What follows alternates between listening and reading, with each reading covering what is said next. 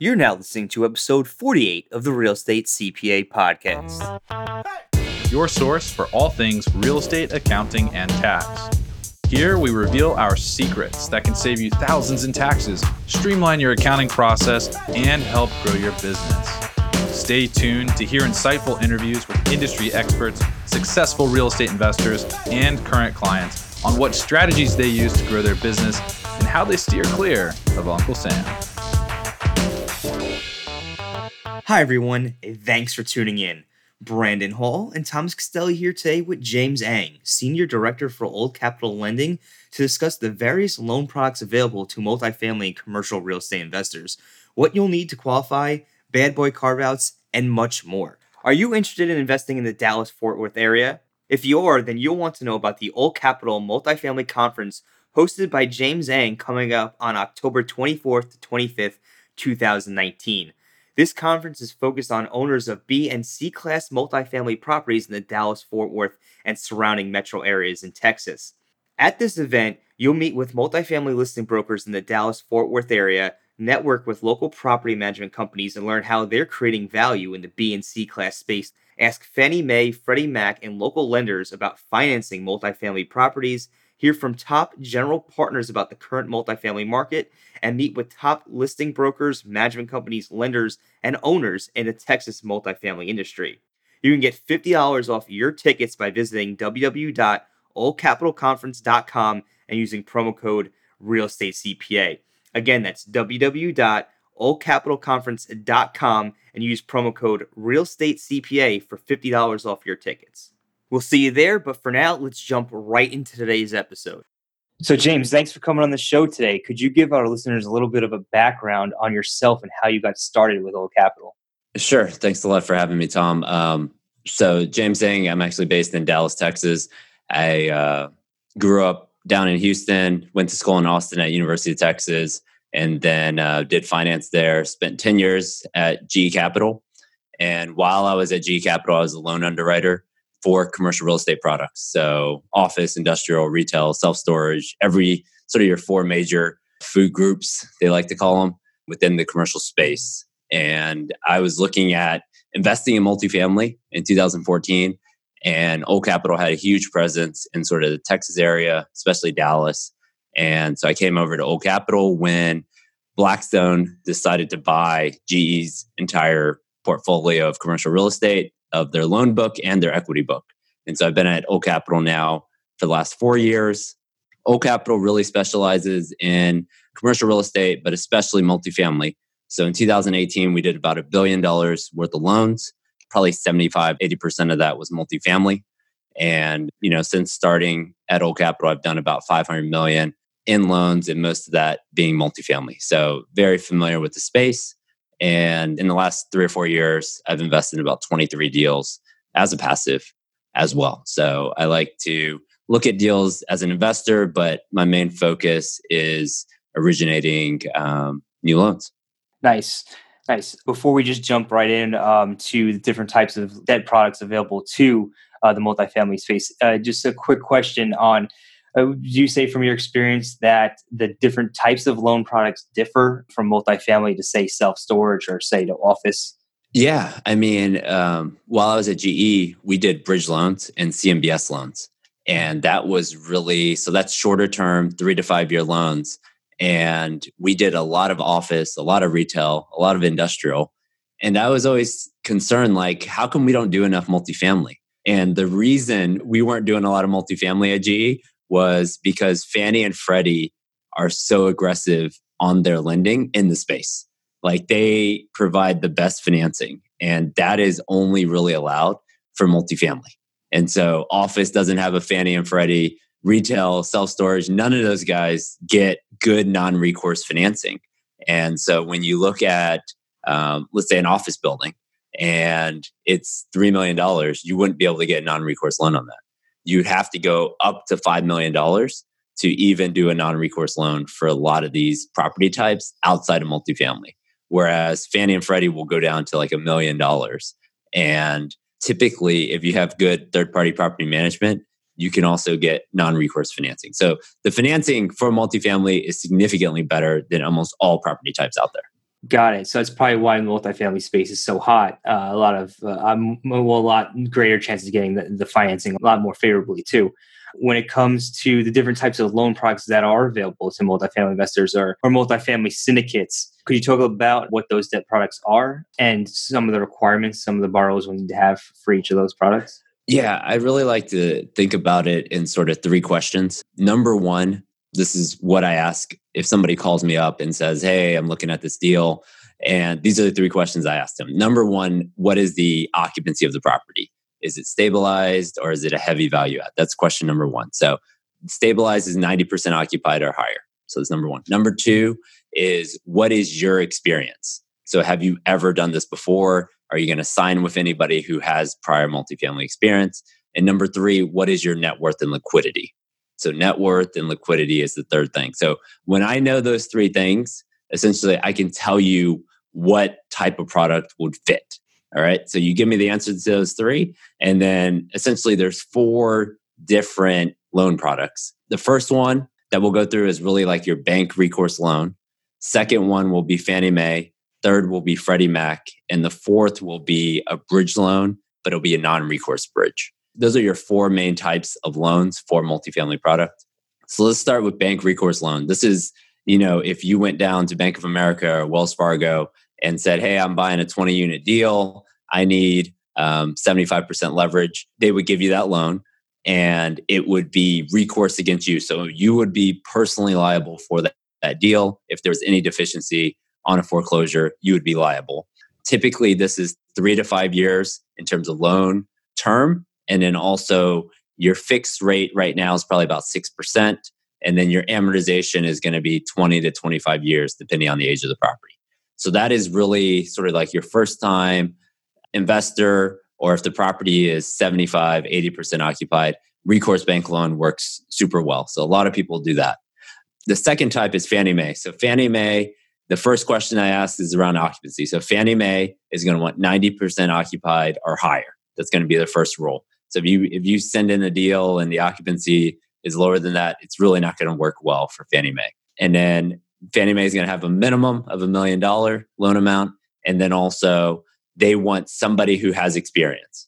So you have either signed on a Fannie Mae loan or you have 12 months of experience at least owning something else, something that you've invested in, something that you've signed on the loan for that you're managing or asset managing. They want to see that experience. So that's Fannie Mae. And Fannie Mae has the best loan terms essentially. So, I mean, they're going to be 10 years, 12 years fixed. At right now, you could probably get four and a half percent on average because 10 year treasury has come down. So four and a half to 475 in that range. And then that's fixed for 10 years. And then you're getting three to five years interest only and then 30 year amortization. And it's all non recourse. And so when people see that and compared to almost every other product, they're just blown away because it's so much better than what anybody else can get. And um, the third type is Freddie Mac. So a lot of people, when they're buying their first deal, we'll look at the Freddie Mac small balance loan program. So that's what I'll talk about. Some of the big differences. It's very similar to Fannie, um, 90% occupancy, five, seven, 10 year loan terms, interest only for three to five years, 30 year amortization thereafter. And they typically have what's called a step down prepayment penalty, which people like. And then the only difference between Fannie and Freddie is Freddie will not allow you to roll the rehab in on the small balance loan. And then the fourth is the bridge loan. So non recourse bridge loans is $5 million and above. And that is for experienced guys who have done three, four loans. And they're looking for higher leverage. So they're looking for 75 to 80% leverage on a non stabilized deal. So you're typically 75, 85% occupied, and you're coming in doing a lot of rehab. And then 18 to 24 months later, you'll refinance or sell that asset. So those are the four loan product types for multifamily. Got it. It. So it sounds like the second option is the most favorable, the most desirable of them all, but it all kind of just depends on where you are with your experience and also how much heavy lifting is needed in the deal. If, if you're going to do a complete, say, value add, right? Complete right. Uh, vacate everybody, you're probably looking at the fourth option Yeah, the bridge loan. And yeah, the the one other thing that I forgot to mention is across all of these, you really need a net worth and liquidity. So net worth, they want the group's net worth to be above the loan amount. So add up everybody's net worth needs to be greater than the loan amount. And then post close liquidity. So after the down payment, how much liquidity does the group have, the sponsorship group? That needs the loan amount are greater. Now, what was it? Freddie Mae or Freddie Mac has the better product? So Fannie Mae and Freddie Mac are pretty similar. What you yeah, what you have to look at is where the property is located, and then also Freddie Mac small balance loans are typically range from a million to seven and a half million. Okay. So some some of the properties might just be too big, and you might go Fannie Mae at that point. Yeah. So, but Fannie Mae has the ninety percent occupancy requirement. Both of them, Fannie Mae and Freddie Mac. Oh, they both do. Okay. Yeah. So if I'm getting a loan and, and I want to go that route, I mean, is there any flexibility at all? Let's say I'm super experienced. I've been doing this for years and I'm picking up a property that's like 85% occupied. Is, right. is that something they're just not even going to look at? So Fannie Mae, you can go in and ask for a waiver. And so anything that's sort of, so Fannie Mae has a box. If it fits in the box, Fannie Mae sort of checks the box and you're good to go. If okay. anything falls outside of that box, right? So if occupancy is slightly lower, or you need additional capex dollars or one of your key principals is you know not a US citizen. There's a lot of different waivers that can go into Fannie Mae. It's just not typical. So Fannie Mae might kick it out. And so you might go down the road have hard money in the deal and then Fannie Mae says no thank you. We're not going to take the deal. So you just have to be a little bit more careful especially depending on where you are in the country in Dallas you know, most people are putting one to 2% hard money day one on these deals. And so they want to be pretty certain that that loan's going to come through um, on the deal. Yeah, that makes sense. So a lot of our clients ask about the bad boy carve out. You know, you sure. said that the Fannie and Freddie I believe, for both non-recourse, non-recourse loans. Sure, non-recourse, yeah. and uh, non-recourse for everybody who may not know means that you're not personally liable for the loan, but uh, there's something called a bad boy carve out that sometimes does make you liable. Is that? Uh, could you just talk a little bit about that? Yeah, essentially, there's a list in your loan agreement. So your loan agreement is like 110 pages. But on two pages, there's a list of stuff that essentially say if you do any of these things, then your loan goes from non-recourse to recourse.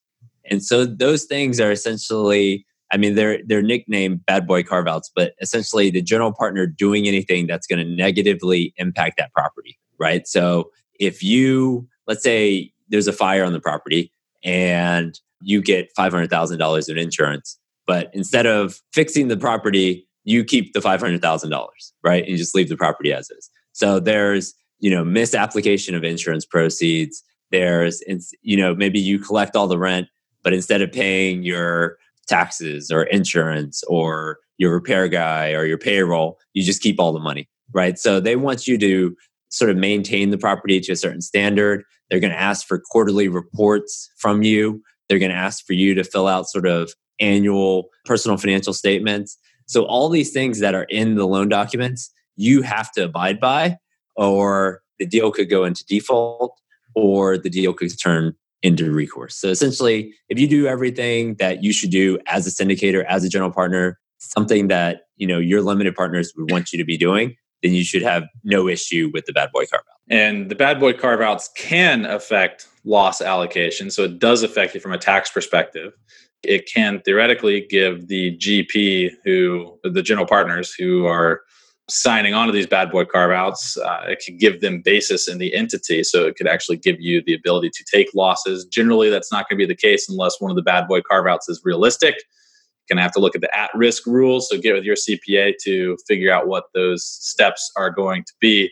And that's all I'm going to say on that because that can get extremely complicated from a CPA perspective, unless you have anything else that you want to touch on. No, I mean, I think um, one of the benefits of investing passively definitely is sort of your depreciation um, that comes through as an investor, but then as a general partner, you can get even more depreciation. So I think yeah. that's that's a great thing.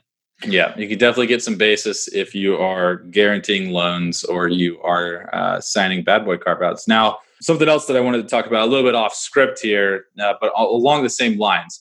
So we see a we, have had we work with a lot of syndicates. We work with a lot of GPs, general partners, Mm-hmm. And what we do is we help from a consulting perspective. So we'll, we'll consult on pretty much like a deal by deal basis. We'll help them analyze everything from their operating agreement is that maximizing tax benefits for themselves and their investors from their lending agreement are you checking all the boxes from a tax and an accounting standpoint okay. we'll help them with investor reports and tax strategies and all that jazz but on the lending agreement specifically i can't tell you how many times it literally blows my mind how many times these folks sign agreements and you know you you scroll down to section three point whatever and it's all the financial reports that you have to deliver on a monthly basis. Sure. And uh, it's like 20 reports on a monthly basis that the syndicate has to give the lender.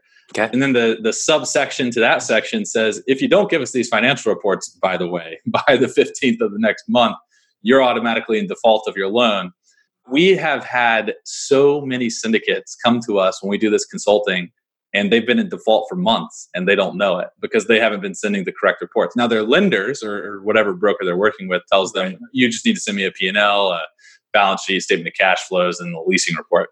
Right, so the main the main items, sure. Yeah, so they, they take that. And what we typically do is we just call the lender up and we say, hey, you know, what this is what's going on. Can we get like in writing confirmed that that's all you need? And it's typically not an issue. But do you see that stuff? I mean, it, sometimes the I feel like the lenders don't even know what's in their document. Yeah, I mean, there's, I mean, I'm not going to say that they get everything. A lot of times it's, they have it in the loan agreement, but the question is whether or not they enforce it. And so, as a general partner, what I would do is match that up with what's coming from my third party property management company and make sure that you can deliver all those reports because a lot of the loan agreements, especially Fannie and Freddie, are sort of your standard loan docs. And so, the same one that you know they used in Atlanta, they're going to use in Dallas. Mm-hmm. Can't really change any any of that. Like it's going to be an amendment, and it's going to have to be you know reviewed by three legal teams. So typically, it's not worth it to change something unless you know there's something material that you think you can't comply with. Yeah. And, and, I know that you're not an attorney, and full disclosure, none of us are attorneys, and don't take any of this as legal advice, please. But let's say that there is a report in that actual loan agreement that hasn't been sent at all okay, or sure. ever but the the the lender themselves like they're not asking for it they it wasn't even in that email emailed list that they sent over originally what risk is the gp at um, and maybe you can't answer that question because again we are not attorneys but is there ever an opportunity where the lender might actually look back and say oh you actually haven't been giving me this report so um, you're in default i mean I, I haven't run into that so the, the reality is the lenders in these deals, they don't actually want the property. So they're not they're looking for everything they can. Yeah, they're not looking for a reason to to take these deals over and and run these properties, right? They really want to they want you to succeed as a general partner. Um, you know, they're your biggest partner in the deal, so you want to. Uh, they're putting up a lot of the money, and you know, when I was at GE Capital, we did bridge loans, and so those were three to five year loans. And I was there from 2006 to 2015. So, right in the middle of that, 2008, 2009, 2010, a lot of these loans matured, right? These bridge loans came up. They tried to go refinance them somewhere else. They couldn't get them refinanced. And GE said, look, uh, we don't want to keep the property, uh, or we don't want to take over the property. You can keep the property. We'll give you another three years on the loan as long as you're paying the debt service. And as long as you paid the debt service. And so what I saw during that time was the property types that had diversified sort of income streams. So when I look at a hundred unit apartment compared to, you know, a office building with five tenants, those office buildings we had to take back because one, two, three of the tenants would go out. The general partner would look at us and say, guys, I would love to keep the property, but I don't even want the property I can't pay the debt service. I'm not coming out of pocket for all of these, for the debt service, for the taxes. But the ones such as multifamily, self storage, you know, the occupancy maybe went from 95 to 90. The rents came down a little bit, but the debt service was still fine. They were still making their monthly mortgage payment. The general partner wasn't coming out of pocket. And so we just said, all right, instead of maturity in 2010, we'll add on three more years. And mm so hmm. they would push it out to 2013. And then when 2013 came, they said, all right, we went back to Fannie Mae and refinanced and paid off our bridge loan. And so multifamily and self storage were the two sort of income streams that kept coming in and could make the mortgage payment in that recession. And so that's why I, looked heavily at investing in multifamily 2014. That actually makes me feel a lot better because I, I get these guys that send me their loan documents. I'm like, great. Now what, what reports you've been sending? They send me the reports. I'm like, oh man, that's not going to cover. Not good. Yeah. yeah. but that makes me feel a lot better, and that kind of aligns with my experience too. Because, like I said, we call these guys up. They're just like, yeah, like, I'll put it in writing. It's fine. It's not a big deal. And right. they do want to work with the GPs at the end of the day. But it's good to actually hear that from somebody that has very good experience in the industry. So yeah, yeah, for sure. Yeah, so, so it sounds like at the end of the day, the bottom line is if you pay your bills, you pay your debt service, you're going to be looked at favorably, and you're going to you're going to have some flexibility there, perhaps. Um, yeah, there's really no reason for them to come after you if you're making your payments. Yeah. So, so everybody out there who gets these loans, just make sure you're making your debt payments. You should be all right. And now, you know, just looping into some depreciation talk here. I know we, we talked about that a little bit before you know, a lot of times we work with these multifamily investors or these syndicates, and we recommend that they do a cost segregation study, uh, which of course increases the depreciation expense. And now with the 100% bonus depreciation, a lot of times that that vastly increases their depreciation expense. And one of their concerns often is is if I do this study, how is this going to affect my ability to get a loan at okay. some point? And just, I guess the question is for you is have you seen cost segregation studies or depreciation impact you know someone's eligibility to get like one of these loans. So I guess we, would yeah go ahead, jump in here real quick. I guess that would also just to elaborate be the non-asset based loans right? Like where the net worth is not coming into play. Because obviously if net worth is coming into play then i guess it wouldn't be a, that big of a determining factor at that point. Well um, so we talked about the four loan types right? So we have the recourse bank loan fannie freddie and then non-recourse bridge. On all of your non-recourse loans the depreciation has no impact. Okay. Because Fannie Mae, Freddie Mac, and your non recourse bridge, they are looking very heavily at the property. So 75 to 80% of their investment decision on whether or not they're going to give that loan is on the property. They do not ask for your tax return on these deals, on Fannie, Freddie, non recourse bridge. They focus on the property's financials. How much capex are you putting in the deal? What is your experience doing this? They want you to hit that net worth and liquidity requirements that we talked about earlier, but they are not concerned about you personally coming out of pocket with your money to pay for the, the bill on this thing, right? Whereas the recourse bank loan, even though it doesn't necessarily, you would think that they would add back the depreciation on some of these recourse bank loans. The banker just looks at the tax return and if you show a big, you know, negative 200,000 for 2018, they probably won't like it. And so your recourse bank loans could be impacted. But if you work with a good recourse bank lender, they understand how real estate works. They understand it's a non cash event and you're not coming out of pocket $200,000 a year. Um, that that's, you know, you actually own a lot of real estate and you're taking bonus depreciation. But if you go walk into Wells Fargo and you say, Hey, I need a 75% loan to value on my 20 unit deal here in Dallas, and you show them a tax return because they asked for the last three years of tax returns, and you have a negative 200,000 for the last three years, they're just going to say, No, thank you. We're not going to be able to help you. So you have to know who you go to on the recourse bank side because most of the people looking at those deals will not know the difference between a negative 200,000 from real estate and a negative 200,000 from like another business loss. Yeah, I feel like a lot of our clients have had mixed responses from lenders regarding depreciation. Like in theory, you should be adding it back. At least that's what we've heard from quite a few lenders. Um, and that's what their practice is. But we, we've had clients get turned down for loans because they have big Absolutely. depreciation expenses. We've also had clients where they, they take, they, they'll do like a cost seg study and have 100% bonus depreciation, have a massive first year write off doesn't affect them at all because it just gets all added back because they're working with somebody that knows the ins and outs. And we've also had clients where the lenders are like, "Yeah, we can't take, we can't count 100% bonus depreciation. We can only count your regular depreciation." So it's just like kind of all over the place. At least that's been our experience. yeah, I mean, I, I, think on the recourse bank side, everyone's going to underwrite it a little differently. Interesting. Uh, but for your your Fannie, Freddie, uh, multifamily loans and non-recourse bridge loans, they don't even ask for tax returns yeah, they don't even they don't even ask for them, so it doesn't even come up. In the Fannie and the Freddie side, are those those loans are then because they're so packaged and they're so standardized, like you said before, with the checking in the box. Those loans are then later resold or something on the they are they on are the secondary yes. market. Okay. Yes. Who do they get resold to?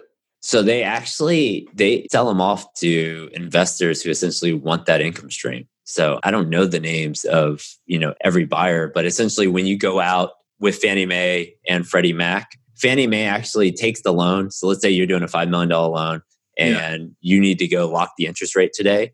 They take it out to the market and, and you know, someone buys that loan for, you know, four and a half percent. And then you guarantee that income stream for the next 10 years at four and a half percent to that investor. And if you pay that off early, though, there is a penalty. And so that's one thing that we didn't talk about. But on Fannie Mae, there's a thing called yield maintenance, which is a penalty that essentially pays the rest of the interest for that loan ah, at present time. Got it. The loan off. And so uh, so are these like typically like private equity funds that are picking these loans up? Or are they like individual investors or? I actually don't know a lot of the investors behind Got it. who's buying the loans because I know Fannie does it sort of individually. So Fannie Mae has what they call delegated underwriters, which is essentially like 20 companies that are allowed to do Fannie Mae loans. And then they work with individual investors and they usually bid it out. So they'll say, all right, here's, you know, $20 million loan in Dallas who can give me four and a half percent, four point four? Who can give me the lowest rate? And then they sell it to that guy, and then they they move on. But Freddie Mac, a lot of times they will package a group of them up and then sell it off, similar to like a CMBS securitization. Man, I would love to be in a position where I'm only where one I have twenty million dollars, but two I'm only looking for four and a half percent. I mean, are you kidding me? Yeah, I mean, a lot of a lot of times it's you know it's a portion of a portfolio, right? Yeah. So they have you know 100 200 million dollars and you know they're looking to just have a secure rate and a lot of them really look at all right my 10 year treasury is at 2.5% and now i can go buy i can get 200 basis points more by buying a, a loan at 75% on a stabilized multifamily property in dallas and you're going to give me four and a half i'll take it that's how a lot of them are looking at it is that there's collateral there so I'm protected, and then I'll clip you know four and a half percent coupon while I wait uh, for you to pay me off. Fascinating. I love it. Um, kind of switching gears, what tips do you have for multifamily investors and syndicates to increase the chances of getting approved for loans? I think upfront, you have to know those four different loan types, and then you have to know what requirements are available for each one of those. So you got to know what Fannie's looking for, what Freddie's looking for, and then forming your sponsorship group is everything. So the sponsorship group is really the guys who are going to be signing the loan, right? What is everybody's net worth and liquidity? What is their experience? And then I like to look at it as sort of pieces of a puzzle. If that person doesn't fit in your group, like kick them out because the lender is going to underwrite each one of these people and they're, they're going to check credit they're going to check bank statements it's you know it's pretty invasive so get to know these people that you're going to partner with and have your sponsorship group formed up front because that will be the first question when you get on the call with the lender is what is the org chart which is all right here's your llc and then who's your general partner your limited partner cannot that's fine you can say look um, 20% is going to be the general partner 80% is limited partners you're going to go raise the money later. That's fine on the limited partner side, but you got to know your general partner structure up front. Yeah, and I guess that's why sometimes you'll see uh, on you know the general partnership side, some partnership groups will bring in someone specifically just to cover the loan balance. So this person has the balance sheet large enough that when they sign the, they call it the key principal. I guess I think is uh, yeah. is the term for it, and um, that person will strictly be there to sign the loan for the partnership. Uh, so I guess yeah. that's one way to get around it. Yeah, I mean, the way I like to think about it is really there's four things, right? So someone's got to have the deal. So someone's got to find the deal. Second thing is net worth and liquidity. Third is someone's got to be able to raise the equity. And then fourth is multifamily experience. So those four buckets are check marks. If you don't have all those four, your deal's not going to make it. When should multifamily investors and syndicates like when do they rope somebody like you in? Is it, is it pretty early on and you're helping kind of consult on a lot of that stuff? Yeah, especially at the beginning, people will sort of set up like 15 minutes with me. We'll sort of walk through net worth and liquidity that they currently have, maybe their sponsorship group, maybe do like a, a group call and walk through. All right, this is the size property you should be targeting. And then if that amount is, let's say we get together, you guys only have $4 million net worth, like the biggest property you can buy is $5 million.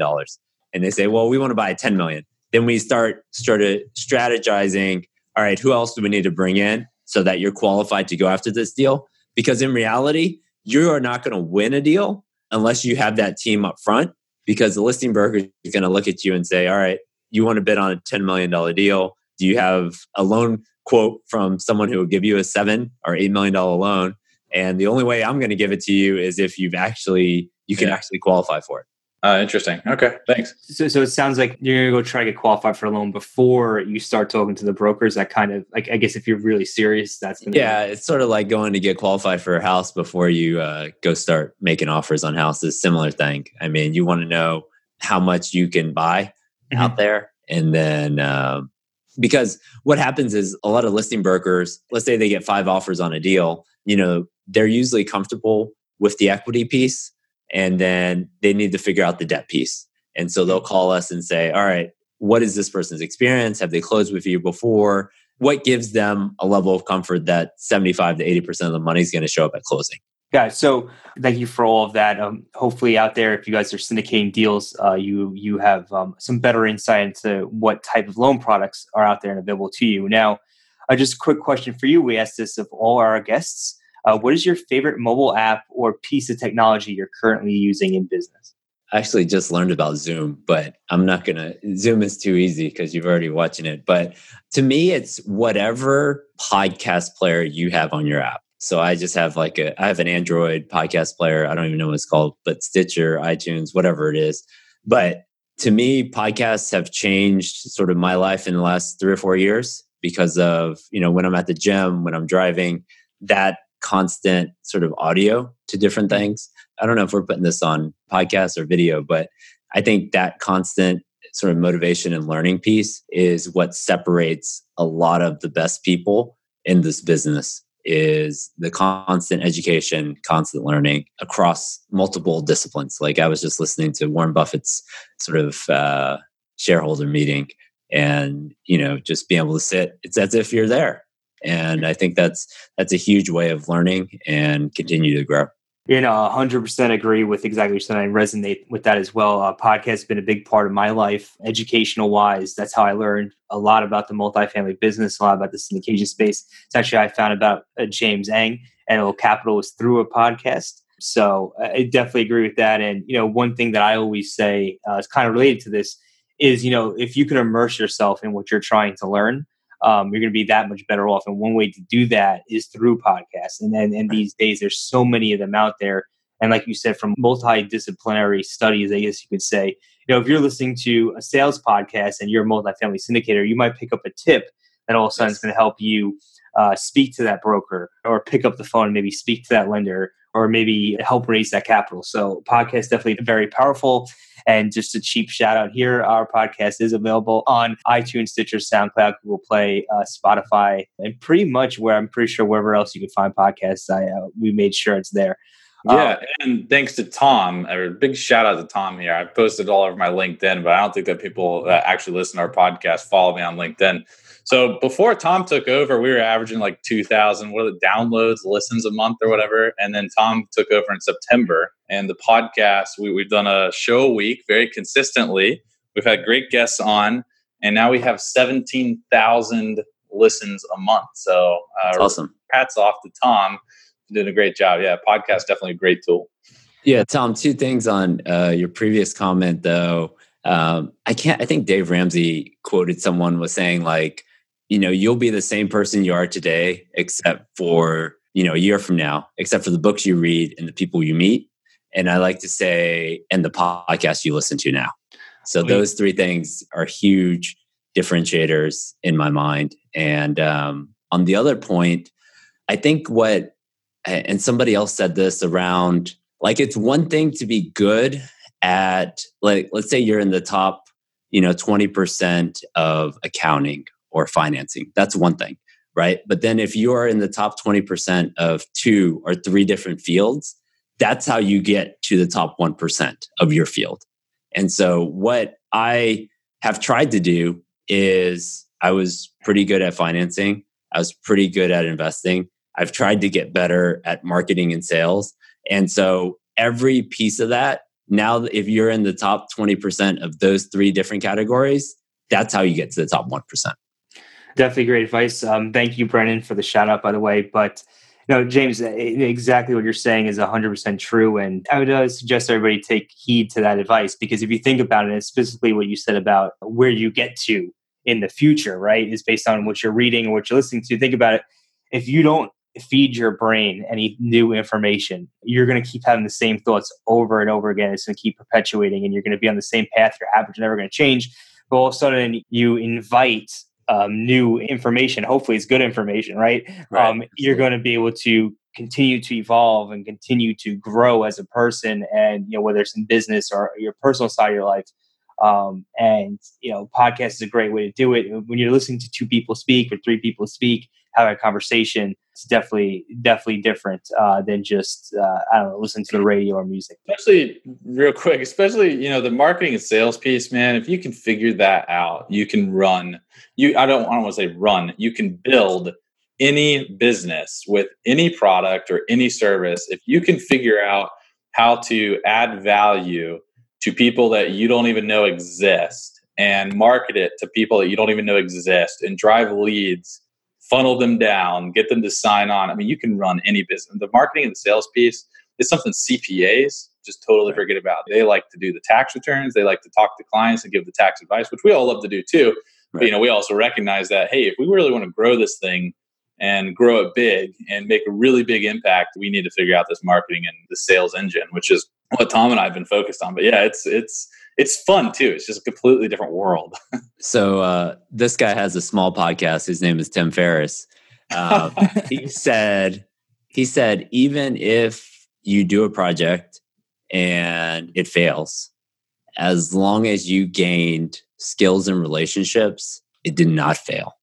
Because in marketing and sales, there's a bunch of trial and error right? Like in accounting, you sort of know the deal. In financing, you sort of know the deal of what you're going to do. But in marketing and sales and promoting your business or yourself, your brand, there's a lot of stuff that you're going to fall flat on your face. But if you gain skills and relationships, then it was worth it. Yeah, I agree. And in marketing too, the, the tough part about marketing is that it's not even like a monetary failure. I mean, yeah, you spend money and you you can lose money doing different marketing. We've definitely I've lost like thirty thousand dollars to it. That's a different story. But I've lost a lot of money with some marketing, right?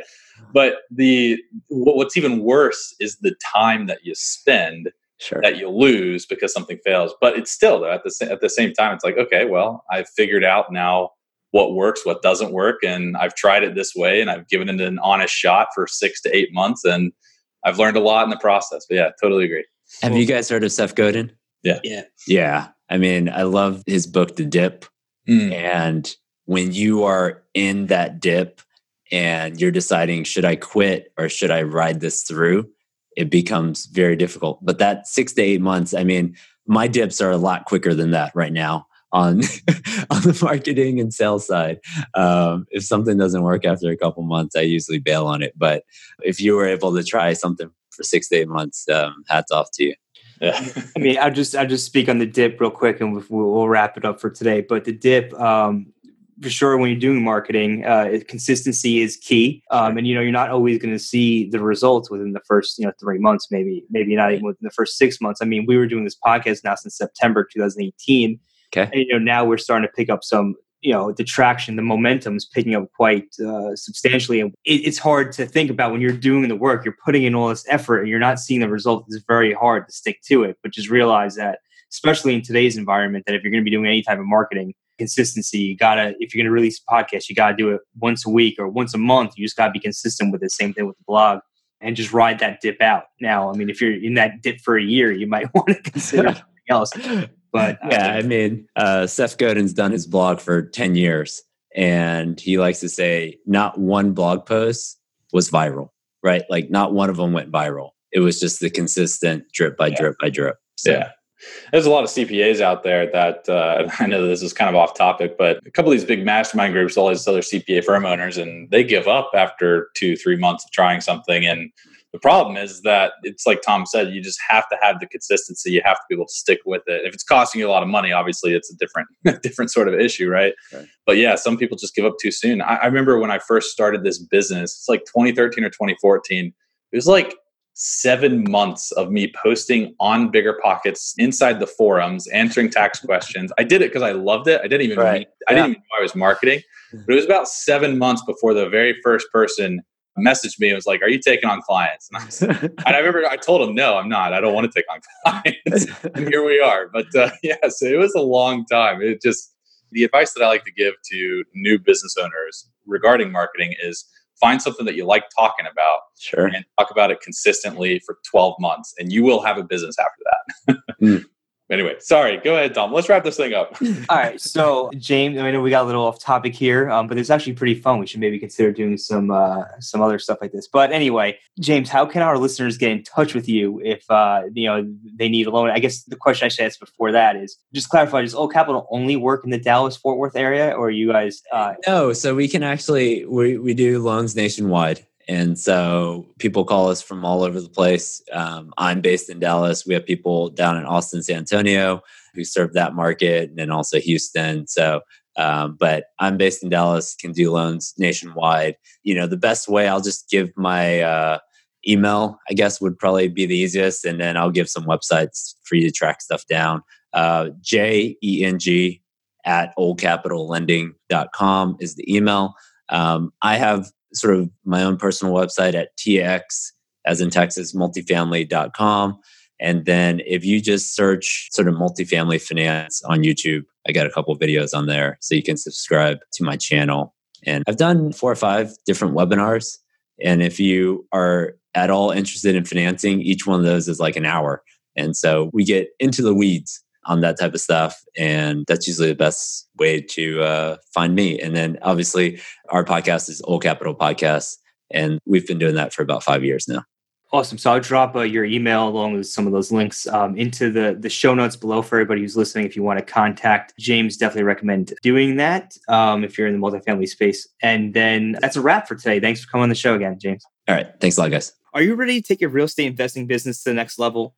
Whether you're a seasoned vet or just getting started, the Multifamily Investor Nation Summit coming up on June 27th to June 29th has something for everyone.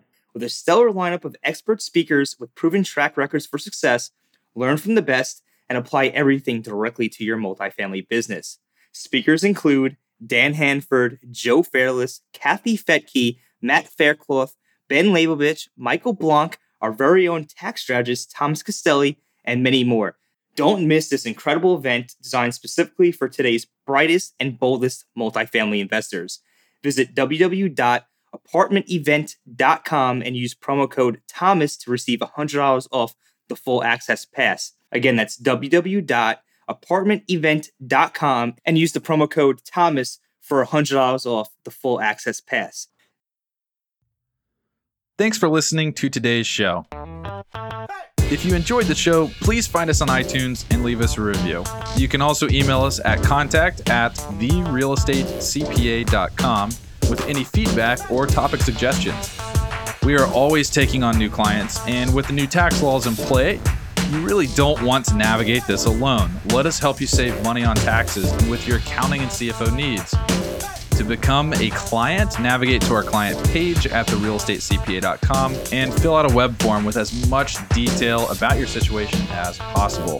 Thanks so much for listening. Have a great rest of your week.